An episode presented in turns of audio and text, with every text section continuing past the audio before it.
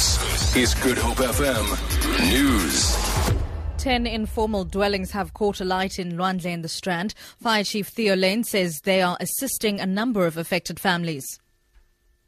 We have got uh, ten informal structures uh, that are burning. No injuries have been reported as yet and uh, no fatalities. The cause of the fire is undetermined at this stage. We have got six firefighting vehicles on the scene. That is a total of about twenty-eight uh, firefighters.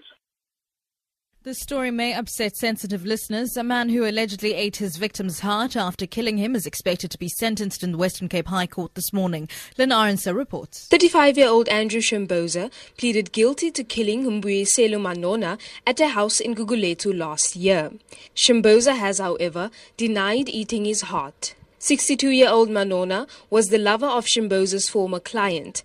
A psychiatrist, Tuvia Zabo, testified during sentencing procedures that Shimbosa has no past psychiatric illness and is not mentally ill. A police psychologist, Hayden Nibbs, also testified that the accused had little chance of being rehabilitated. Lynn Arendse, S A B C News, Cape Town. A fifty-year-old man from George in the Southern Cape is due to appear in the local magistrate's court on several charges of rape and the manufacturing of pornographic material. The man is alleged to have raped seven of his young daughter's friends during sleepovers at his home. He's alleged to have drugged them first and then raped them, all while he filmed the acts. The man was arrested in December last year. He refu- he was refused bail and is still in custody. The case is one of several high-profile cases involving minors currently before the courts in the Garden Route.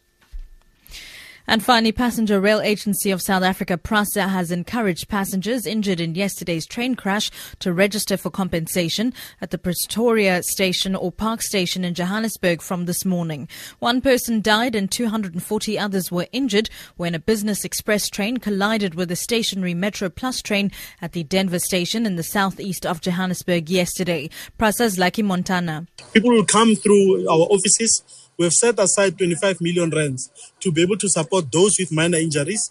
And of course, that we will pay those between seven thousand five hundred rands and fifteen thousand rands. They don't need any lawyer. They can come directly to Park Station or Pretoria Station. We'll have a walk-in facility that we've created, and they'll be able to provide their injuries, the details, and we'll ask for medical reports from the two respective hospitals. For Good Hope F M News, I'm Sibusiso Thiela.